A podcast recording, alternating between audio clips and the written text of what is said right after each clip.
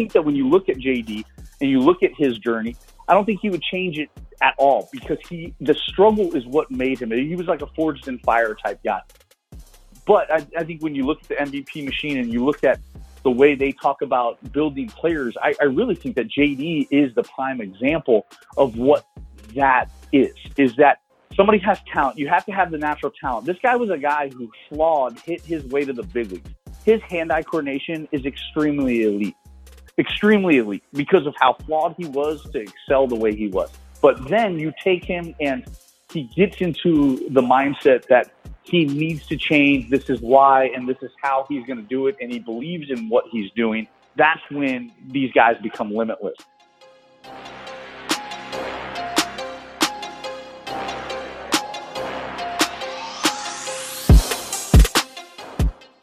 Fellas, fellas, fellas. Welcome back to the Farm System Podcast, your home for baseball development. We're here for you, by you, and with you. I'm your co host, Joey Cunha. And I'm Bo Callis. This podcast is designed for coaches, players, scouts, really anyone looking to further their development in the game of baseball. Here at the Farm System, we take pride in being lifelong learners, and we're here to be a bridge from where you are to where you're going. We'd like to welcome back our veteran listeners. We're happy to grow with you again. We'd also like to welcome first time listeners, the rookies. Don't worry, every vet was once a rookie. This podcast is brought to you by our partners over at Yakkertech. Yakkertech is the gold standard for measuring spin rate, velocity, trajectory, and most important, spin axis of a pitched ball. No other system captures such clarity on a moving ball. Learn more about their system at yakkertech.com. On this episode, we sit down with Greg Brown, head coach at Nova Southeastern University. Pull up a seat, grab your notepad. Here's Coach Brown.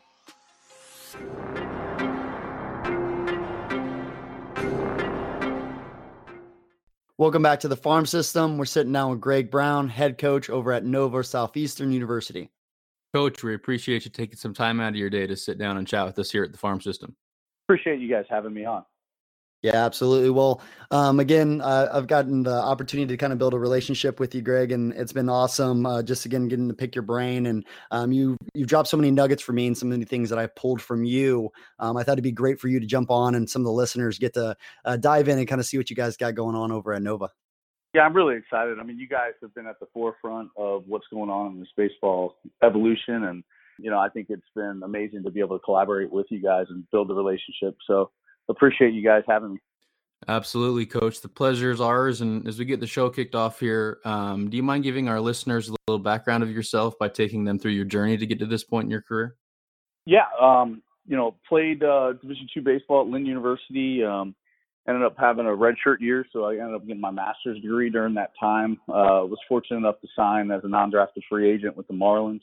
Um, had about a five year professional career. I got released in 2007, spring training, ended up going into uh, the Atlantic League and uh, played my final season there. I had a, I had a very good year, um, but I had opportunities. People were calling me about potential scouting jobs. And so, you know, for my family and I, like we decided like, hey, now's the time. My wife and I were about to have our first uh, child. And um, I decided to, you know, try to come home and get a scouting gig, and it's kind of funny because I, I never thought I'd I never thought I'd want to be a scout. Um, you know, as a player, I always thought it was one, you know, I was going to be a big leaguer, and then two, I just thought I'd go right into player development. But I was fortunate enough that after a year of volunteering uh, down at Broward College, um, which is a community college right here, I was able to get uh, a full-time gig with the Astros as a South Florida area scout, and uh, did two drafts with them, 2009, 2010 worked for uh, an amazing uh, communicator of the art of scouting and Bobby Heck, and he was just a great, you know, coach, if you will, to all of us. And it, was uh, a lot of a lot of new scouts at that time, and it was um, a really fun time to be an Astro because you know it was very scout area scout driven, and we were able to um, put a lot of good players in the system, and eventually you saw that leading to a World Series title, which is really cool. Um, none of us were really around to see that, but that's all right. You know, like that's part of that's part of the nature of the business. But 2010 summer, right after the draft, I had the opportunity to become the head coach at Nova Southeastern University, uh, which I saw as a sleeping giant. Uh, never been to the postseason in NCAA, and Yet we had uh, not at the time, but now there's been four big leaguers that have come through the program. But in you know, most famously, uh, JD Martinez, Mike Fiers, and Miles Mikolas. Carlos Asuaje ended up playing for me in 2011 to 2013. But during that time, um, it was a, it was a great opportunity for me. I was 30 years old. I became a head baseball coach. I had one year of volunteer uh, experience. You know, fortunate. Uh, Mike Mominey, who was the athletic director and baseball coach, decided it was time for him to give up the baseball and focus on being the athletic director. And he had called me about the job and wanted me to be a successor. And um, you know, for me, again, being in my hometown, I, I live three miles from campus. Um, it's where I trained in the off season, so it was very comfortable for me. And we hit the ground running. And uh, since then, uh, we've been to the playoffs.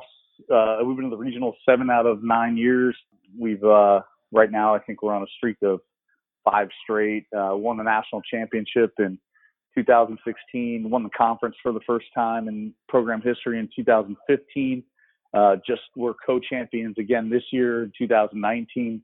And really, honestly, it's been something like we've built a culture and a tradition um, that I'm very proud of. I've I've had a lot of assistant coaches get opportunities to move elsewhere.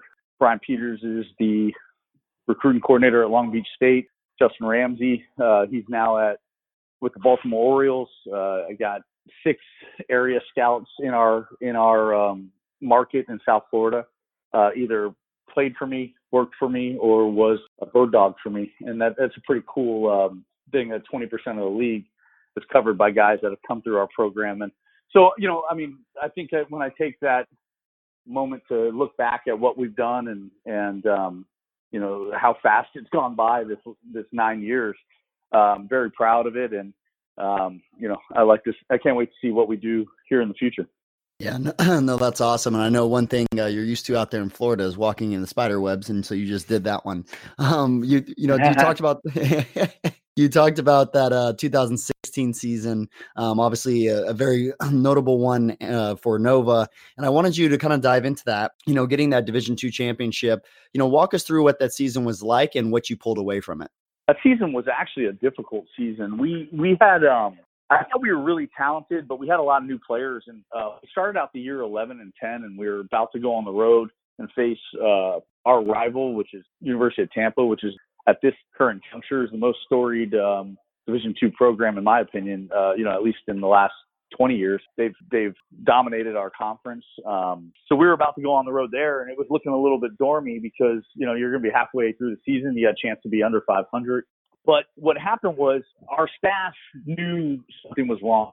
And we we were kind of, we had just gotten swept over the weekend in all three games we should have won, but we found ways to lose. And, and so we're sitting there 11 and 10, and and um, instead of practicing on that Monday, we ended up having a, a basically like a team meeting that forced conversation because you use that analogy of the iceberg where only 20% of it is above water, you know, 80% submerged underneath uh, that was what was going on with us. You know, most adults or us as a coaching staff, like you probably wouldn't think that the issues that the team was having were really a big deal, but to them, it was. And so by getting them to be able to air that out, the conversation led to better communication. It led to better care for each other, and we got rolling from that point on. And uh, we went into Tampa. We won two out of three. Had a chance to sweep.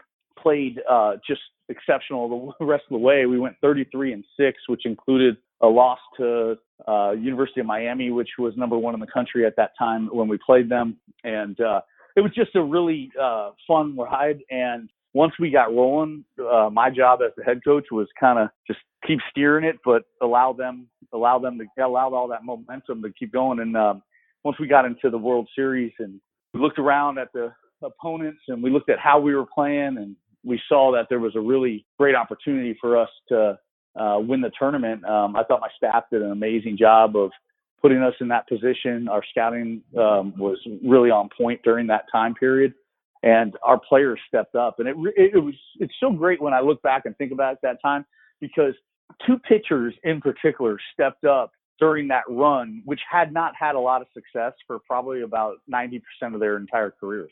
And you look at their last 10%, those were the guys that were key to keep it going. And um, you know, I, I think that we we always think of championships coming from like the best players, like the top of your roster. It's really that it's really that second tier player, that glue guy that can can get you guys over the hump. And that's what I saw in there. I, I didn't think we had the most talented roster we've ever had uh, that day or that year, um, but we did have great chemistry and there was a lot of love for each other. And, and those were the things that carried us through in that second half and through the World Series.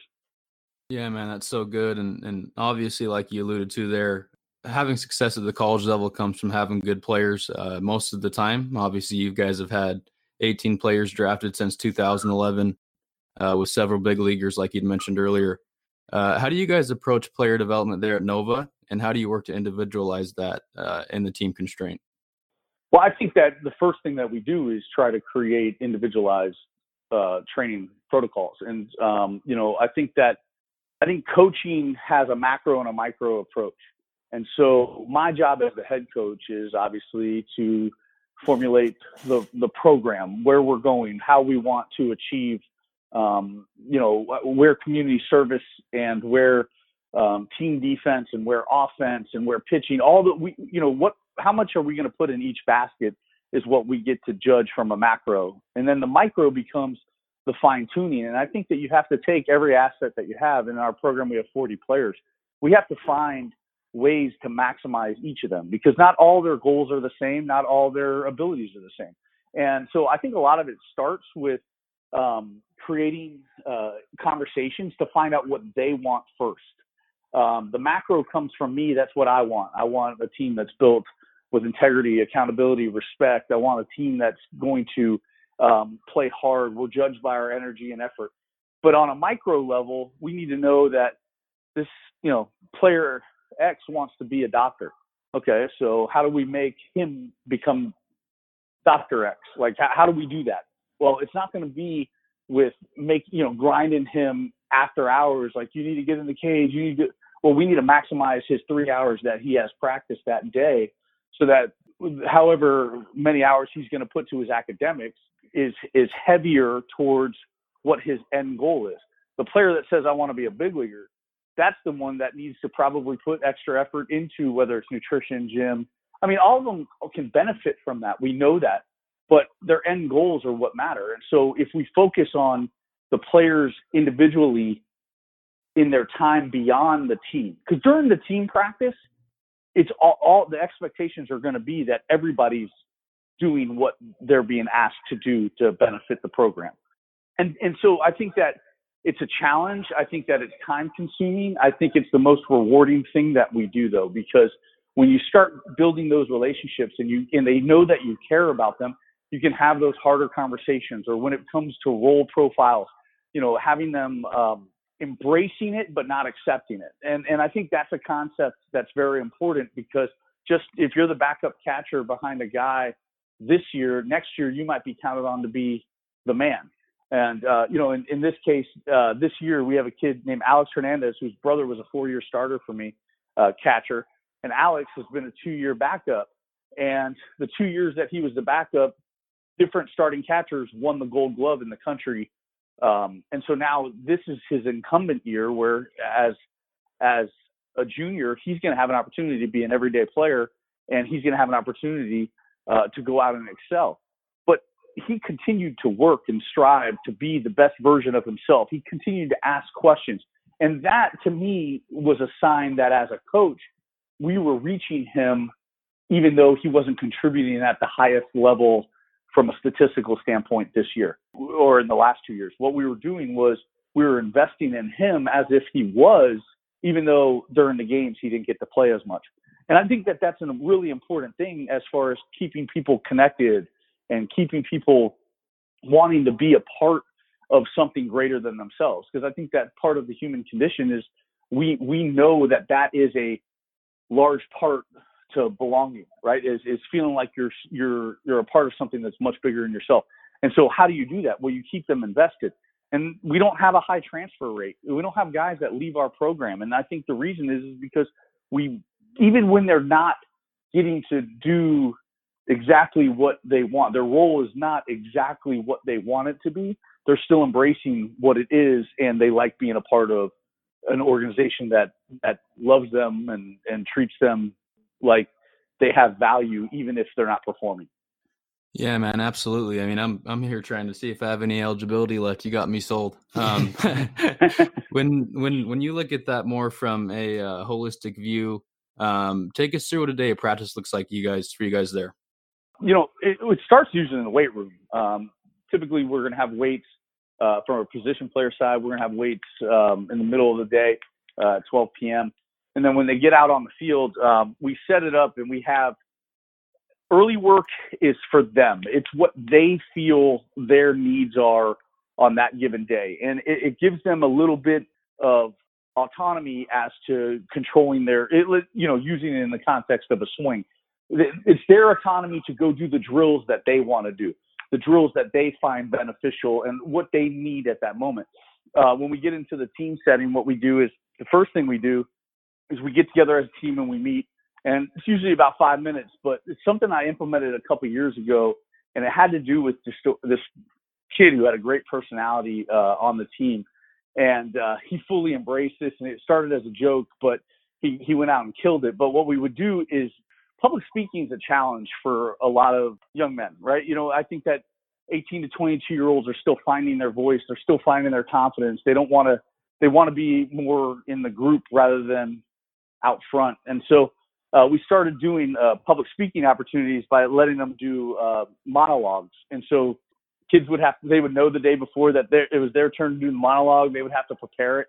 And uh, some guys really fully embrace this and they come out and they do movie quotes. And it's just, it's a really lighthearted way to get the day rolling. And so when we do that, it usually puts them at ease. And so, and so then when we get back into our hyper focus of what the day's plan is, um, I have their attention. And I think that it also keeps things a little bit fresh for all of them because you never know kind of what you're going to get. And my favorite one ever was uh, this player came out and he did uh, the song Dracula's Lament, which is from Forgetting Sarah Marshall. Uh-huh. And he sang it all a cappella and it, you know, just had us all rolling.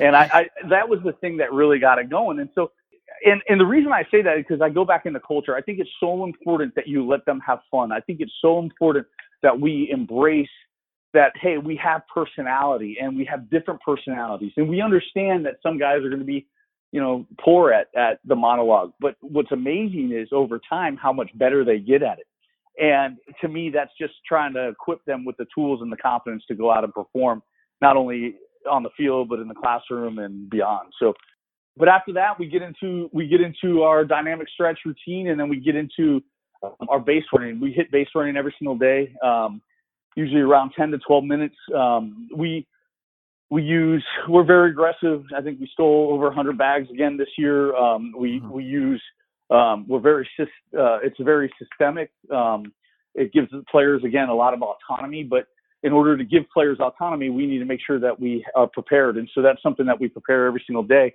And then we go into our individuals and team defense.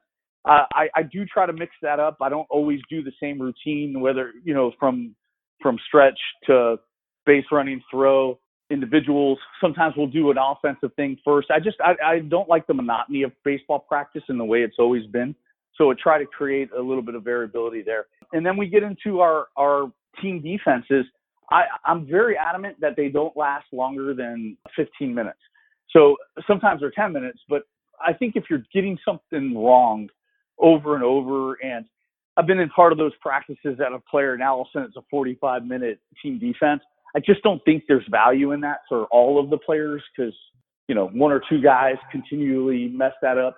So what I try to do is if, if we're in that scenario, I would just cut it off after 15 minutes, and I just make sure that that's the team defense that we're doing again tomorrow. Um, and then and then I create an individual's.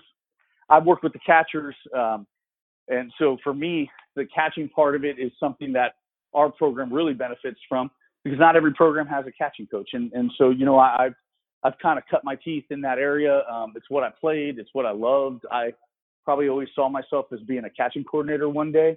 And so from that, uh, it's been something that I, I, I always like to have individuals because I always like to work with my catchers. You know, that's kind of part of, it probably just scratches my itch. And then lastly, then we get into our offensive rotation. And our offensive rotation, um, we we we have a ton of variability in what we do offensively.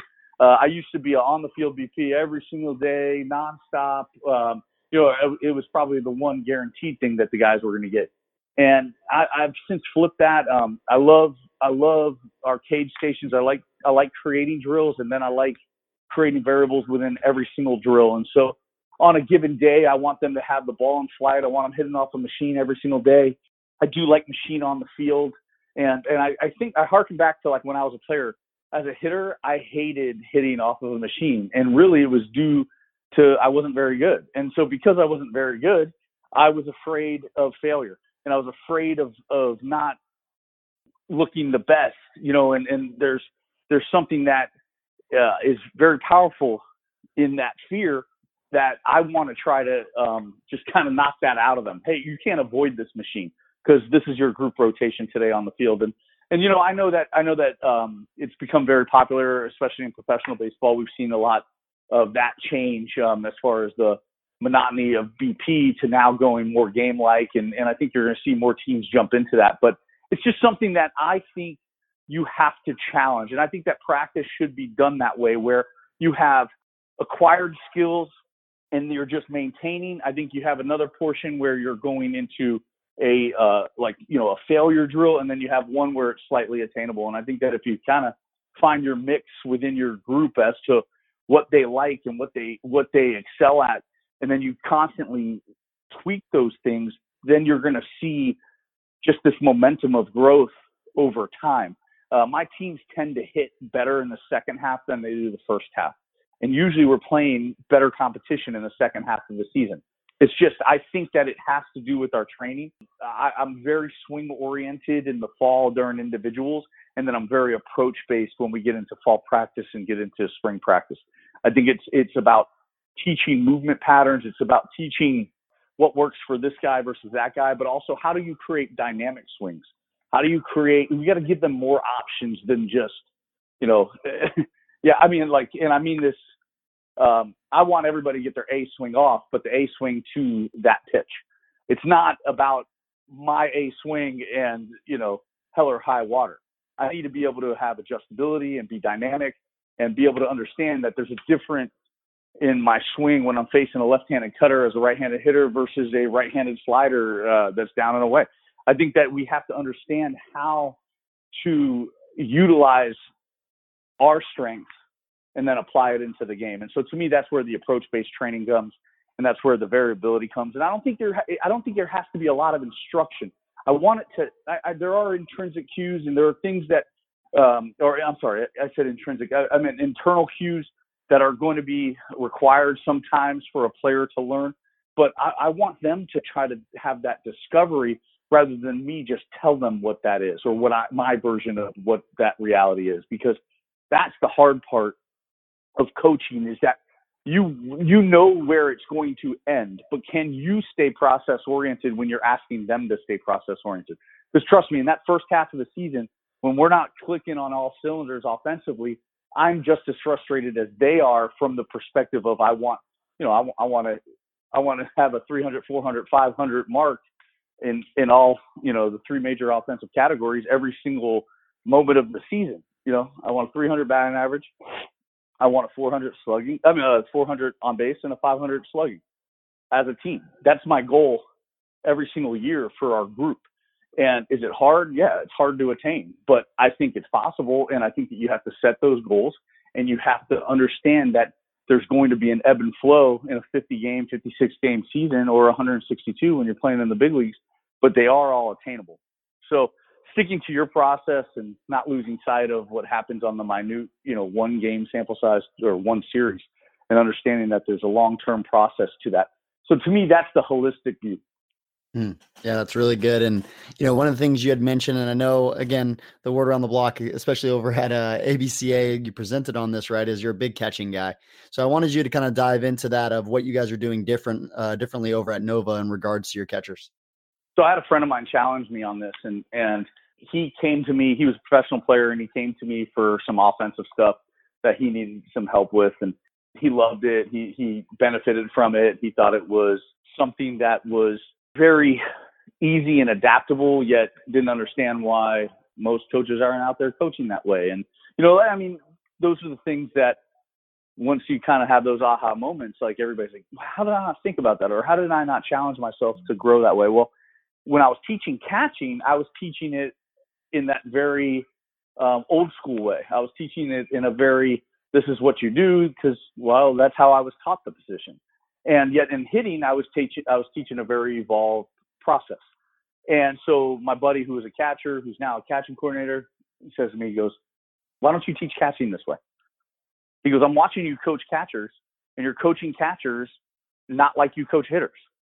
And so right when he said that to me, that was my aha moment. I had to go, oh my gosh, I got I'm messing guys up right now. You know, I'm not improving them as much as I can. And and it's funny because how can I be evolved in one side and then be limited, you know, be closed minded in another? And it was just this very, um, it was a great awakening for me. And so, from a catching perspective, the things that I like to do is build the athlete. I want to build athleticism in their setup, and it starts in their setup, right? We have to be able to posture them and have them athletic so that they can move. I mean, think about the stuff that we're seeing every single day on TV. We're seeing big time stuff, late movement. We're seeing change ups being dialed up to rotate differently than, you know, some guys maybe always had those pronated change ups, but now like they're being they're being trained to do that. They're like they're they're understanding the pitch shaping, which has just created an even greater challenge for a catcher. And so I think the days of the slow catcher, non-athletic catcher are just they're gone, but it's out of evolution. It's not it's not because they're not durable or they can't move. It's it's I just think that this is what it's required. And when you look at guys like Austin Barnes or Tony Wolters and, and these guys that um they're you know they're basically middle infielders playing behind the dish. But That's what the evolution looks like. So one, you try to recruit to that.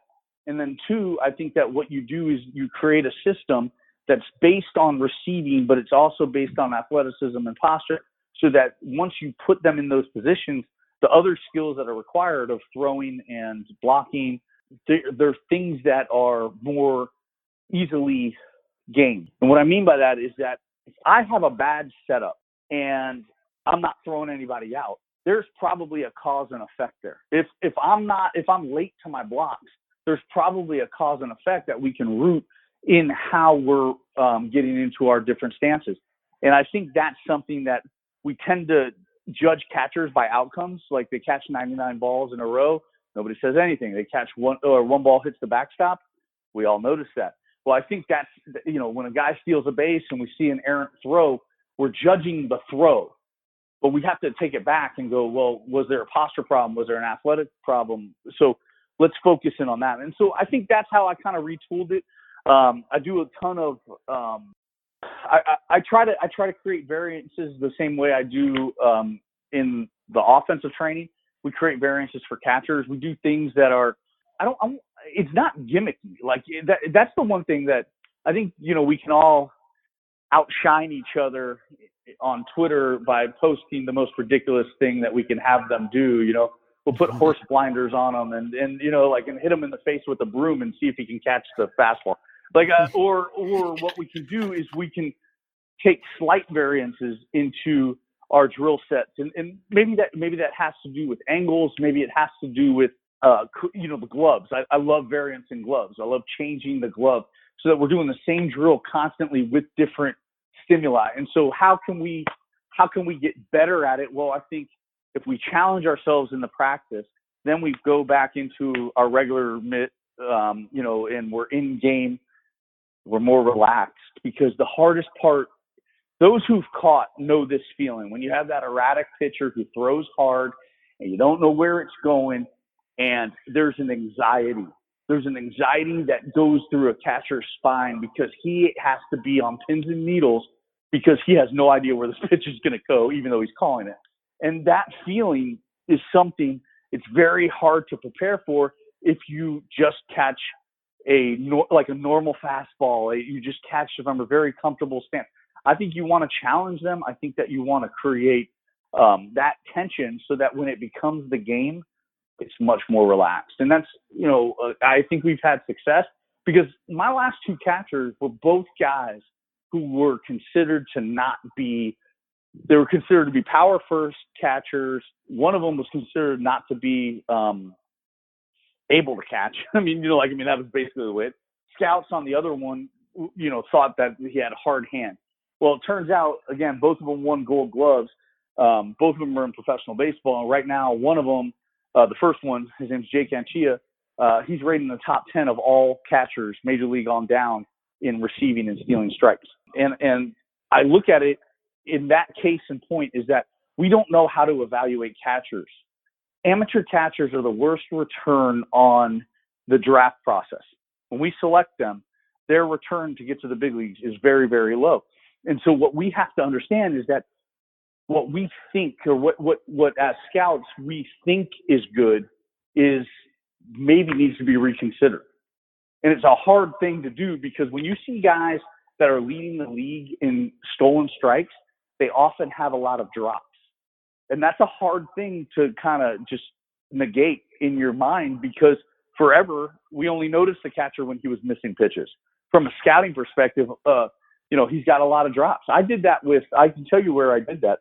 There was a catcher who uh, played a high profile catcher, ended up going in the first round.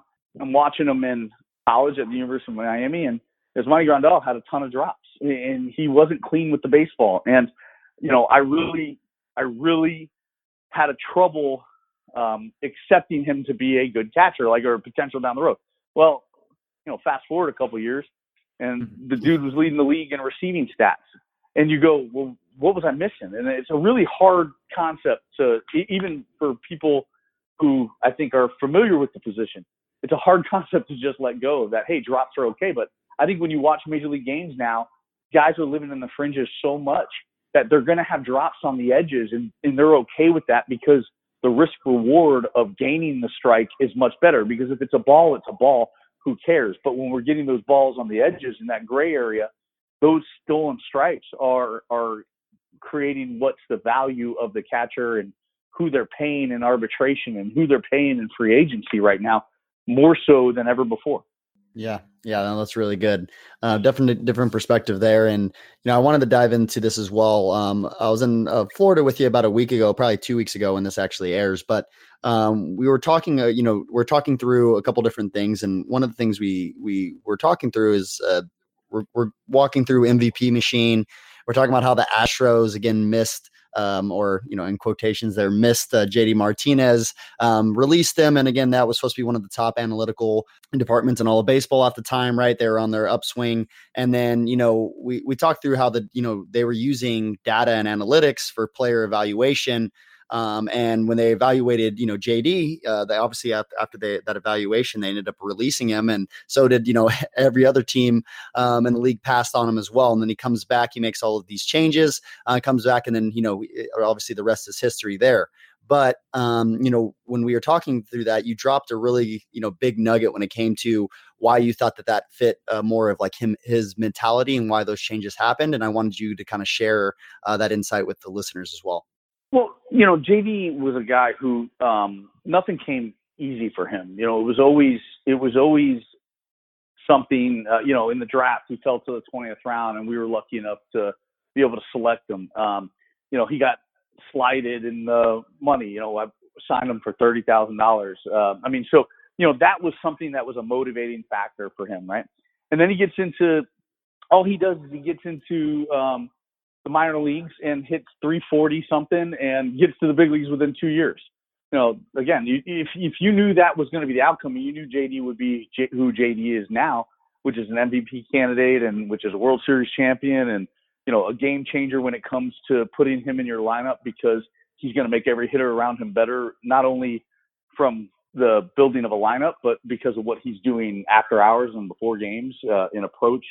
It is I think that you draft him one one in almost every draft in history. I mean, like that's like that's that's playing the hindsight 2020. But I think that when you look at JD and you look at his journey, I don't think he would change it at all because he the struggle is what made him. He was like a forged in fire type guy.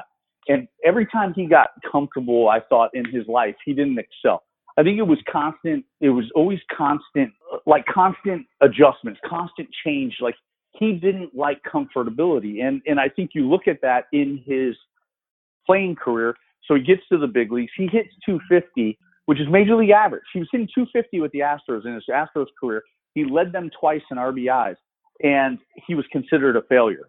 And because why? He didn't feel he, he wasn't feeling the power and the slugging numbers in the way that a um, a player who played left field and was defensively not rated well, uh, he he didn't like fill that that typical what we want. What that's the production that we want out of that player.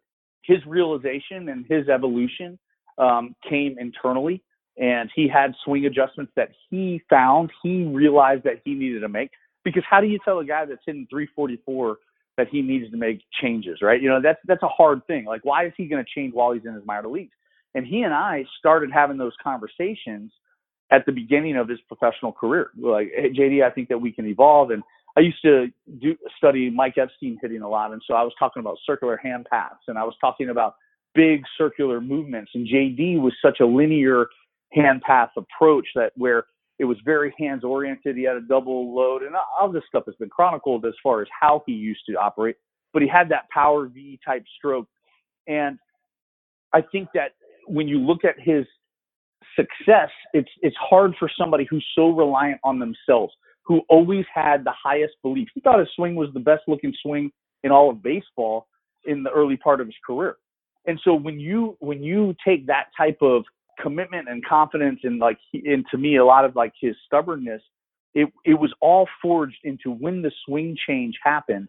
And when you looked at how there was a toxic relationship with him and the manager at the time. Um, they, there was other issues internally with their staff where JD was JD's changes and the things that he did in that off season going into the 2014 season were never going to be seen by the Astros because of past performance. And it was you know past predictors going to be the greatest predictor of future behaviors.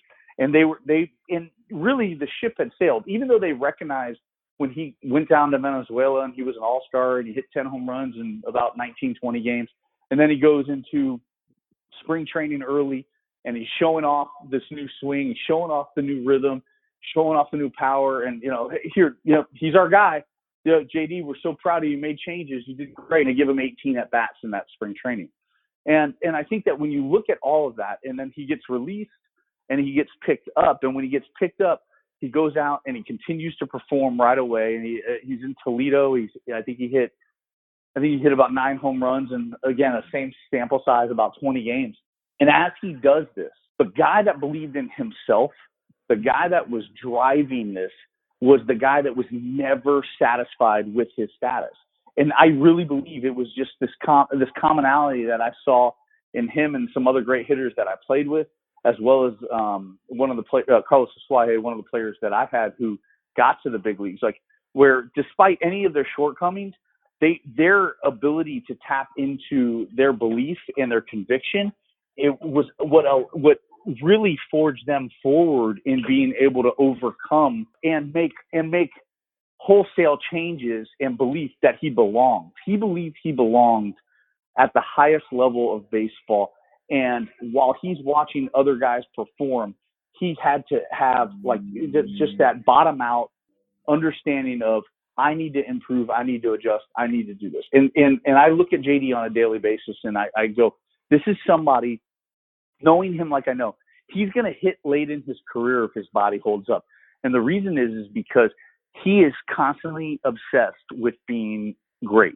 And because of that, his relentlessness never lets up. So on each day, his body feels one way and he's going to make that adjustment so that he can get to center. Like if, if, if his A swing is at uh, the metaphorical center, when he is when he gets to the far left in his swing, whether that's like a leaky hip or his, you know, he is over rotating or whatever whatever it is in his mind that day, he has drills and approach that he's going to center it back. And then when he's off in a different direction, he's going to be able to drill and get it centered back. And I think that that is what separates players that not only get there, but they can stay there and perform and thrive. And so for me, even as his body changes over time and as as you know the natural decline that players have later in their careers i think that he's going to find ways to get his a swing off even as it goes and and i think it's because of the way he was forged and not everybody's made that way it's it's you it takes a different person to be that relentless in the pursuit um, but I, I think when you look at the MVP machine and you look at the way they talk about building players, I, I really think that JD is the prime example of what that is. Is that somebody has talent. You have to have the natural talent. This guy was a guy who flawed, hit his way to the big leagues. His hand-eye coordination is extremely elite, extremely elite because of how flawed he was to excel the way he was. But then you take him and he gets into the mindset that he needs to change. This is why, and this is how he's going to do it. And he believes in what he's doing. That's when these guys become limitless. One of the challenges we have as a as an industry is going. We're JD wasn't that guy. He was young, and I don't know if he would have achieved the same way had those swing changes taken place earlier in his life. I don't know because maybe he would not have gotten to such an elite level hand-eye coordination. I don't know. Like I don't have those answers. I, I, like mm-hmm. we like to think, hey, we're giving optimal swings to people early. I think there's a natural evolution that we learn things even in our failure, mm-hmm. and we learn things that even when we're doing things the wrong way, like we we find we're we're finding success. I think that those are the players that we have to be able to have the the basis of what their success is and then evolve them. More more importantly, what we're taking uh, to a player is let's take their natural strengths because not all the A swings across the league all look the same because of all the different attributes that every single player has. But we try to get them to their optimal. Um, but JD also has evolved as a hitter, and he's had the ability to. I mean, he was one of the early adopters of attacking the high fastball. And if you go back into the way he was forged as a kid, all the way up into his first rise into the big leagues, well, it was very hand oriented. It was very it was precision based hand eye coordination in his swing. So now when you take his adjustment that he's going to the top of the zone with his new swing, I think that he has an extra level of precision that he can attain that others who did not train the same way he did growing up are unable to do. Like some guys have have a, a strong loop in their swing, right? Like like it's just something that's ingrained into it, and it's it, it's where their body is. I think that in the fight or flight moment, a lot of times they're going to fall back into that. Well, JD was trained more handsy, and so in the fight or flight moment, he's going to be able to jump fastballs through like a reaction that had been trained over 18 years of his life. And then when you look at like what he's done now, that's what's allowed him to attack different zones better or different pitches better. And you notice the flight of his balls and you look at what's going on. I mean, it's been so consistent to the big part of the field. And that's where you apply it's not swing, it's approach as well. And and it's it, like it's not solely swing. And that's something that his journey is what created that, the culmination of that. It wasn't something that he was born with. It wasn't something that was predestined.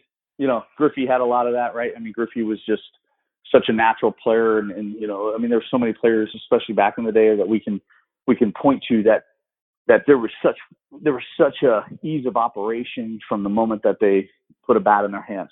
Well, JD wasn't that guy. It was it was blue collar approach, and it's it's relentlessness, and I think it's something that I'm forever grateful that I've had the ability to not only see him as a young player in college, then be able to draft him out of college, and then be able to coach him later um, throughout his pro- professional career, and be able to hear him speak about it. Because I'm always in awe as to where he is and how he evolves. You know, during during the season, we don't talk a lot. When he gets back and we start to train, um, I, I try to always like check the temperature. Like, where's he at? Where's he at mentally?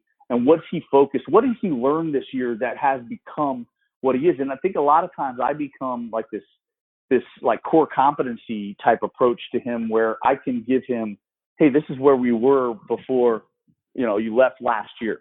How much mm-hmm. did you focus on that? Or because I think that when you get caught up in the daily minutia of your swing and you forget sometimes what you have been doing to make you successful. And so but a lot of times that's where, where I try to center him and get him because during a long season and the way your body feels, the adjustments you got to make, you get off kilter really quick. And but it's necessary for you to perform. And during the off seasons, usually when your body's feeling the best, and so it's it's easy to get back into that routine.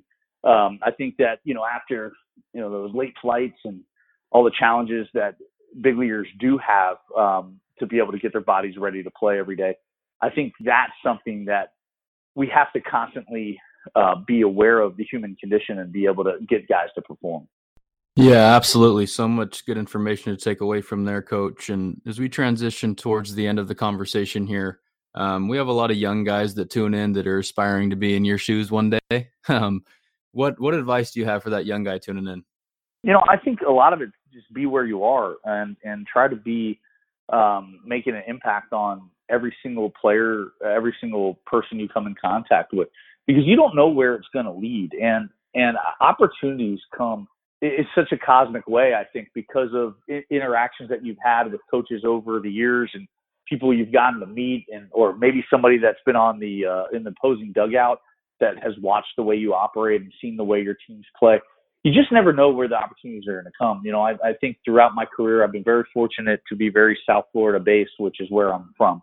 But you know, at different times in my career, I've gotten calls from schools on the West Coast or, or uh, you know, about opportunities in professional baseball.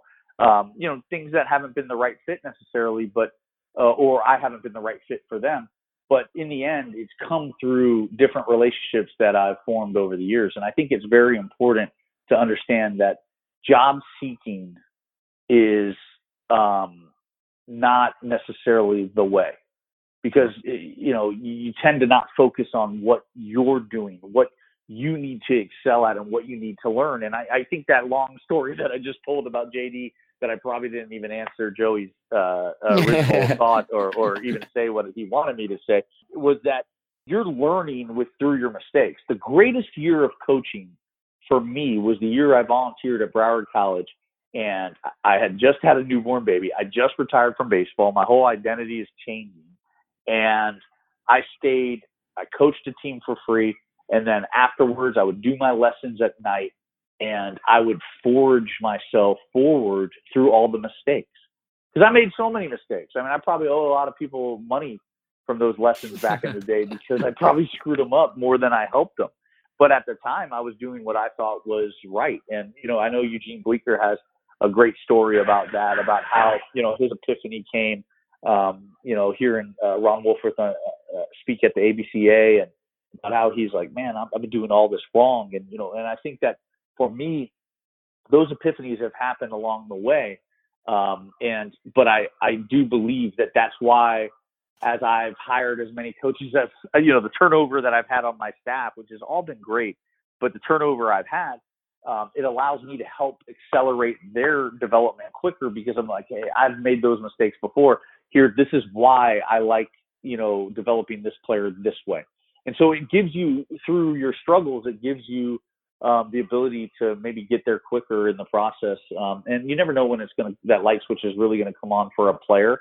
But at least as a coach, if you continue to be those bumpers that keep them going in the direction, like in the lane, that that you're you're going to allow them to you know find it their own way, but you're not going to let them fall too far off. And so I think coaches do that same thing too. We we we look for the next job or two jobs from now rather than focused on the job that we have. And I mean, I I know that it's attractive. I know it's attractive to jump into professional baseball or to jump at that division one level, but you need to be ready when you get the opportunity. It, it's very challenging to walk in and thinking that you have it all figured out and then realizing that you know nothing. And I did that as a head coach. So I, my lesson is I was a head coach after only one year of coaching experience and then two years of scouting. And then I jumped into um, a manager seat at a at a potential giant Division two program. And I thought I knew everything. And I took that team by the collar and I said, "This is where we're going. This is what we're going to do." And for two years, we did just that. Um, but I realized I didn't like the direction I was, the way I was coaching. I didn't like the direction we were going. I didn't like the character of the team. I needed to make some adjustments. It didn't mean that there weren't great kids within those programs those years, but it was adjustments that needed to be made for our long-term development. And in that, I had to like reset and go, okay, here, this is what I thought I knew. This is what I need to know. This is where I need to get better at and start listening to the people that I had around me. And the people that I had around me were excellent, excellent communicators and they were excellent developers of, of not only baseball players but human beings. And those were things that I probably had gotten closed-minded to. I had surrounded myself with really good coaches that you know, you, you want to value your assistant's opinion. Well, the only way you're going to value an assistant's opinion is if you listen to them. Um, the only way, like you hired them for a reason to make you better where you're weak. And by doing that and then not listening to them, you're not getting better where you're weak. And that's, that's the biggest issue in today's, hey, look at me approach. Hey, look at me. I'm the smartest guy in the room. Most of the time when you walk in this, you walk into a room, there's a lot of talented people there. The the person that is going to be the leader amongst them will be obvious, but it won't be the most outspoken. It won't be the most. Um, it, it might not even be the sharpest dressed. But I think when you see the interactions and you see the way people lead and you see the way people um, intently listen to others, that's when it's going to be so obvious to everybody. And I think that that's something that we all want to fast forward our resume. You know, I mean, I'm I'm not going to sit here and tell you I don't dream of the day that I'm in a big league dugout leading a big league team. Like that's not that is still a dream of mine. It's just right now the path that I'm on, I've chosen this is where I'm supposed to be. This is the impact that I'm making on my community, a community I care about, uh, people that I love. I get to go to work and have a great time uh, with the people that I work with. Um, I have administration that supports me, and I get to be a family man, and I get to be um, involved in their lives, my kids' lives every day, and that's something that's you know you you can't put a price tag on that. And so to me, that's the advice piece. It, it comes from understanding that sometimes you got to take a step back to move forward. Sometimes you got to stay where you are to be even stronger. And sometimes you got to be able to just forget what you know and start listening to others. And that's the thing that I'm so grateful that I got to because at the time that I got ready to collaborate, my life started having people that I wanted to collaborate with in my life. It's it's it kind of it was like that moment that I was ready to collaborate. All of a sudden, guys like Joey or Bleecker, you know, Bo, like you guys start popping up in my life. Um, Ron Wolforth, you know, I mean, like guys, Lance Wheeler, I mean, these are all people that I've gotten to interact with. You know, I, I go out to Driveline, I have conversations, with, you know, with Jason and Kyle, and like get to go in there open minded. And I mean, there was one time where Kyle was talking about my program um, uh, through Twitter, and and it was just funny because a couple of my players were big um, followers of Kyle and, and Driveline had, had used some of their programming in the past and they were they were tripping out about it. And and it was and like you know from from my perspective it's pretty awesome when you have somebody that's so influential talking about your program. Eugene asked me to do a forward in his book. I mean i'm i'm like that was like one of the coolest things anybody's ever asked me to do. And and, and i look at that like stuff and and that all has come into my life because i was able to you know check the ego and go all right, what don't I know? And who knows it? And how can I get better at it? Or how can I challenge it? Because one of the fun parts about reading Eugene's book, this is one of the things that I love so much. Conversations that he and I had a couple years ago where he had asked for some information like of what I was doing and and and maybe I was just intrinsically doing something, but I I gave him the information. I'm like, hey, this is what I do and this is what I think um, helps our hitters hit the way we hit. And I think he went into a lab and he was able to extract so much more of of what that was. And and you know maybe I gave him a nugget, but then you know he turned it into this um, unbelievable amount of information that is truly beneficial to our game. And I'm sitting there like, well, that's pretty cool. like like I didn't know that. I was like, man, I, I thought that, but like that's pretty cool that you know the science is proving what because I'm not a scientist. That's the one thing I can tell you. I am not a scientist, but I am smart enough to learn in the way that some really intelligent people learn. But I also have the street smarts of understanding what it's like to be in the clubhouse, in the locker room, and be able to help uh, develop men and, and um, create a winning environment. And those are things that I don't think you can read in a book. I think that those are things that are that are learned in some leaders have natural instincts to that. but education is about collaboration. It's about leveraging learning amongst each other. And so Eugene and I never really talk about that specifically because it's been evolution. It, that that conversation leads to another conversation, which then leads to um, him, you know, going in one direction and me going in another, and and finding our own ways to what we feel is building a better swing or building a better athlete or better movement patterns. And that's something that I like. I I believe ten years ago I wouldn't be doing because I knew everything. And now I realize, and again, when you read, um, you know, old school, new school, I mean, I think that when you really read it, I've read it four times now because I'm sitting there going, I, I think I know the information, and then I go back and I'm like, oh man, it's awesome. Like the way he talks about the body and the understanding of the body. And then when I try to put it in my own words, am I doing it? Am I doing? Am I the conduit that my players need to hear? Am I saying it in a way that they can understand? And that's why I'm trying to regurgitate it, to learn it as much as I can from a scientific side, but then be able to get it into layman's terms, which I think a lot of my players need, you know, and, and I think that that's the art of coaching. I think that's the future of coaching is that these, we're being inundated by so much so fast that the greatest communicators are going to be the ones that really survive going through this. You know, we, again, young guys taking jobs that they're not ready for, they could get swallowed because what happens when you get that first, you know, player who just absolutely bucks every single thing that you have have to say, and he's got a franchise tag on him. Like, who's going to win that battle? And that's something that you know you need to have couth and you need to have social intelligence to be able to navigate those waters. And I think that comes through time, experience, and wisdom. Absolutely. I think you hit the nail right on the head, uh, not only with that response, but really throughout the entirety of our conversation today. And uh, one thing we like to do, Greg, is give our listeners the means to receive further information. Um, if any of those guys tuning in want to reach out to you and get in contact with you about anything that we've talked about today, uh, what's the best way for them to do that?